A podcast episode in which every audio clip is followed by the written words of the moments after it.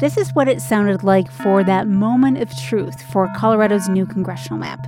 You either for or against Coleman Staff Plan 3? Yes. Okay. It was minutes before the Redistricting Commission's midnight deadline. They'd been debating for hours, gone through six rounds of ranked choice voting, and it came down to this Kelly. Aye. Leone. Aye. Shepherd Macklin. Aye. Moore. Aye.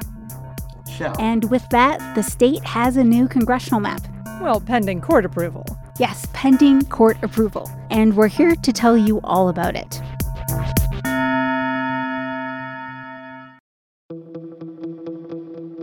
This is Purplish from CPR News, a podcast about Colorado politics, policy, and redistricting.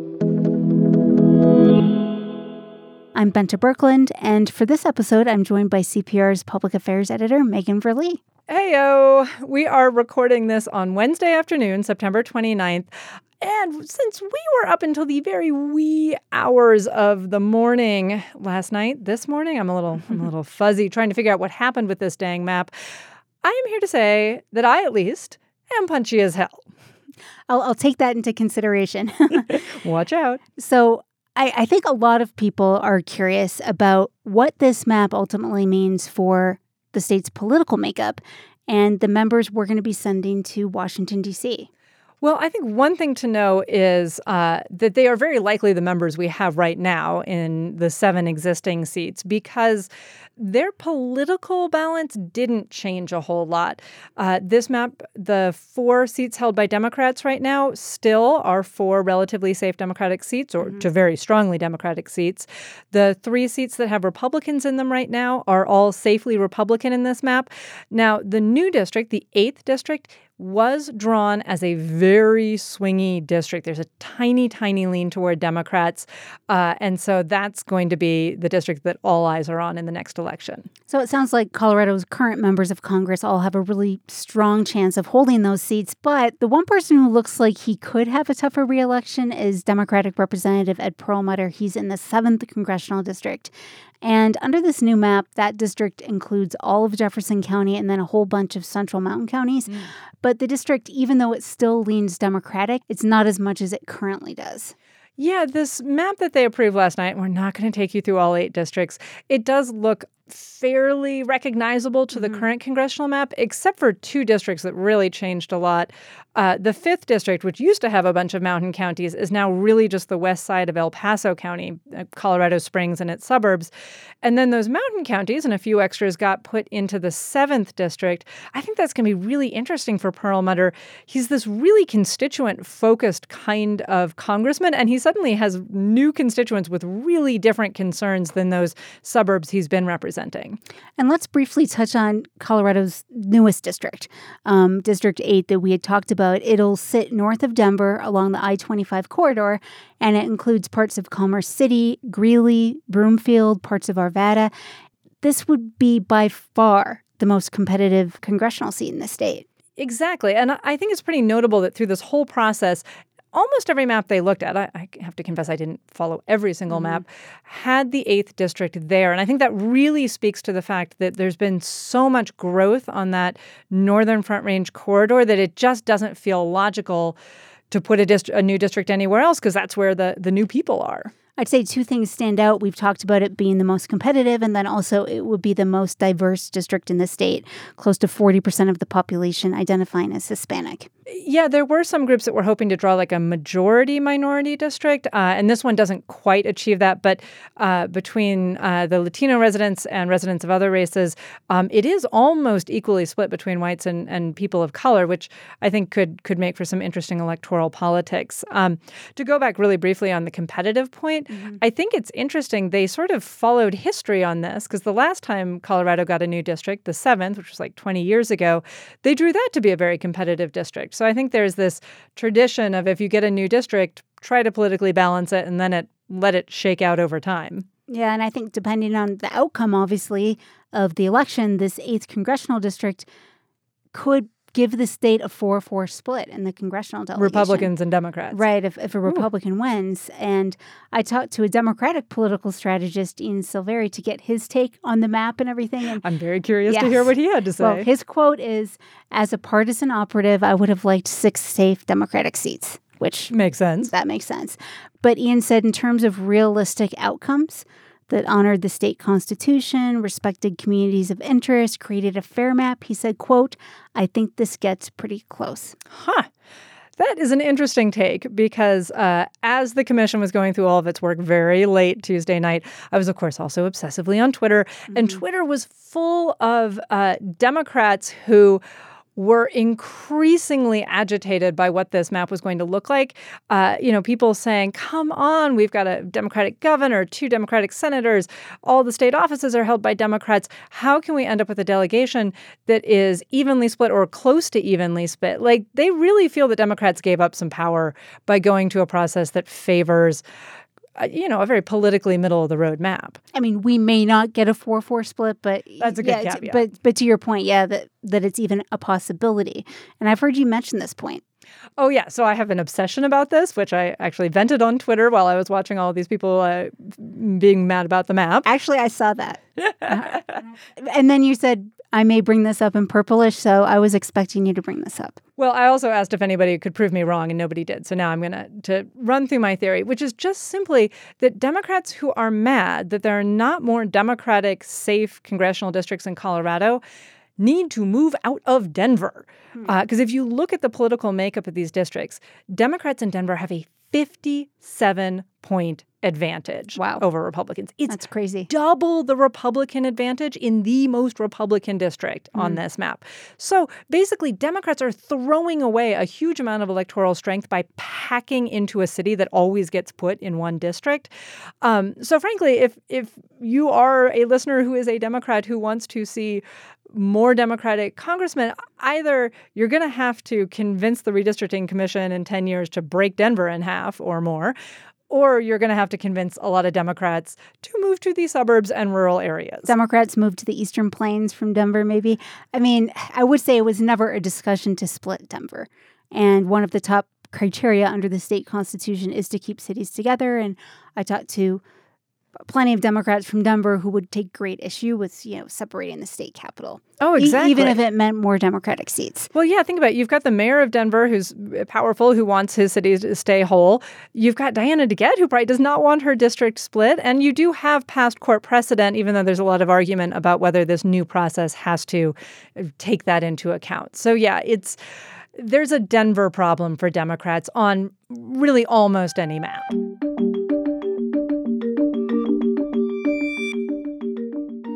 So, we mentioned that this map came down to the wire Tuesday night. And the commission agreed to this Tuesday midnight deadline because the map has to be submitted to the state Supreme Court on Friday. So they needed a little bit of time to process this paperwork. But they really took that deadline seriously. Like they started at 6 p.m. and they seemed to really understand that they were going to be done one way or another by midnight. And so, one way or another means either they were going to reach a supermajority on a map or they were going to give up and submit the staff's final congressional plan, which, as we talked about, uh, I think in the last episode, is something they never wanted to do. They did six rounds of voting, and there was quite a bit of downtime between the votes because nonpartisan staff had to tally the ballots and see. Yeah, there were these complicated ranked choice ballots. That's right. And so during the the downtime, sometimes it was like a half hour. I had fun seeing them on Zoom, making small talk, talking about their exercise routines, the TV shows they watch.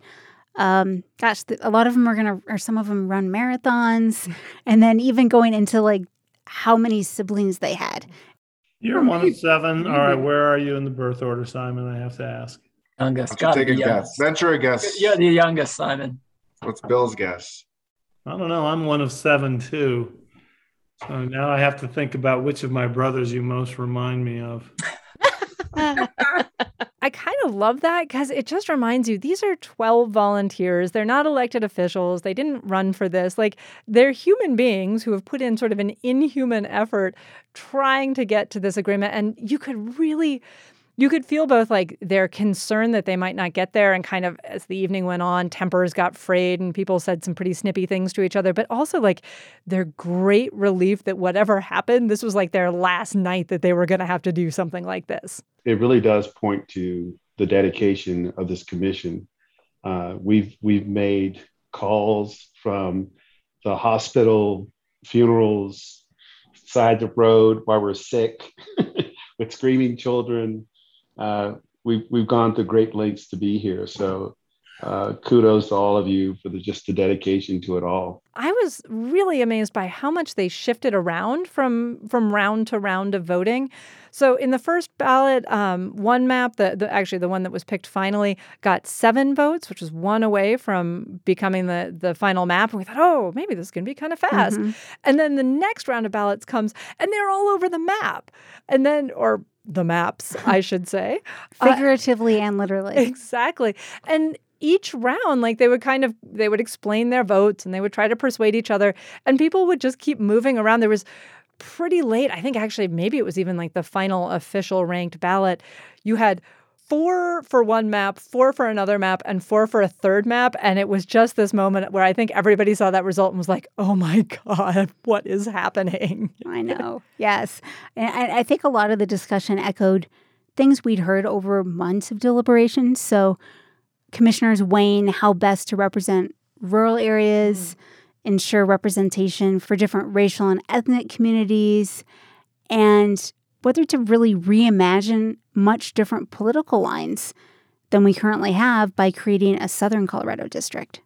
I was actually kind of surprised to see that that Southern district was still in contention, really all the way through the, the rounds of voting. I mean, at such a late stage, you would have thought they would have uh, like one unifying vision, and you didn't see that I- until the very, very end. I remember a moment a little after 11 p.m., and the commission started considering a map that we had not prepared anything on yet. oh my God, we had not even thought about that. And map. I just remember thinking, please, please, please don't adopt this map. Just for my personal sanity, I did not want to be up all night reworking the story. So my fingers were crossed, and I'm like, oh my gosh, do we need to kind of start another Google Doc right now? On the other hand, and I will say in the name of good coverage, uh, that final map that they sort of considered for a moment and then gave up on would have created three competitive districts. Uh, so I actually had a little like, wow, that would be some crazy races to cover feeling. That would have been fun. It would have been, but uh, it would have also been a, an even later night last night. And at points, it did really look like they'd hit an impasse. We heard from the commissioners all along, though, that they wanted to approve a map. And they ultimately did select the map that was closest to the default that nonpartisan staff plan that would have been submitted if they didn't reach an agreement. Something that was really clear watching those final minutes of the meeting, like the last 10, 15 minutes as the clock ticked down to midnight, was that it wasn't like they had this massive breakthrough and suddenly the 11 commissioners who ended up voting for that final plan just fell in love with it. It was much more a moment where they're like, ooh, we are not going to get to agreement through debate, here's a plan that is very similar to what's going to get adopted by default if we don't come to agreement. So let's all vote on it and put our stamp on it to show that this process worked. I think you're right. They did feel a lot of pressure there, and they only had minutes left. Yeah, and backers of this way of doing things were so excited when they got to that final map. I was chatting with one in, in, direct messages, and he's like, Look at this. Republicans, unaffiliated, Democrats, they came together on this map. Nobody else in the country can do this. Like, I mean, this was this was a, a real football spike for people who wanted to see this process change. I think we'll have fun watching around the country as other states are approving their maps and just seeing how things go. Yeah, I mean, remember in Colorado until now, in most other states, this is lawmakers and party operatives doing this in back rooms. Um, you know, to to get to a map in public, even if it was at times a messy process, uh, is is a real departure. And we heard commissioners say that going across the state through all these public hearings, they saw communities they'd never been to. They heard from citizens about how people view their communities, and they learned so much. There were more than 5,000 online comments, more than 40 hearings. unaffiliated Commissioner Jolie Brawner talked exactly to your point about how different this transparent process is compared to the alternative when you have state lawmakers drawing maps. She said, when you think of like smoky caucuses, those are gone. And I feel like that's such an amazing piece to be part of it. And I feel like I'm part of a community. And in reading all of the comments, all over 5,000 of them, um, I would still keep reading them. I think it was so amazing how involved everyone was in this process. And I think it was really fantastic that we got to be part of this first group that had the public more involved in this process than they've ever been before. And I think that's something we should really celebrate. That was something that definitely stood out to me that despite the countless hours and yes, sometimes some really difficult conversations, how many commissioners said they would do this all again? I am shocked by that. just shocked. now, they might not actually even be done because uh, the next step in this is the map goes to the state Supreme Court, and groups that don't like it, that don't feel that it landed on the, the right places or fulfilled the, the constitutional criteria, they can challenge it. Should the justices agree with any of those challenges, the map goes right back to the commission. They go right back on Zoom, and we get to do even more of this. You'll get a bonus, bonus, bonus purplish episode. Whee!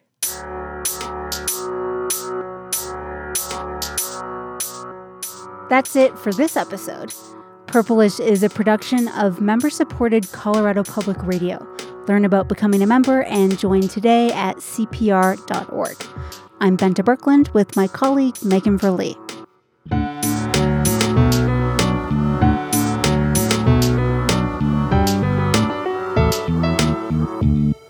So it's Bente here back for just a second. Right after we finished recording this episode, it sounds like we will have some groups that will challenge this map in court. Latino groups in particular are saying that this map doesn't follow communities of interest and that the map won't ensure equitable political representation. So we will definitely be following those briefs and see what comes of this. This is Purplish from CPR News.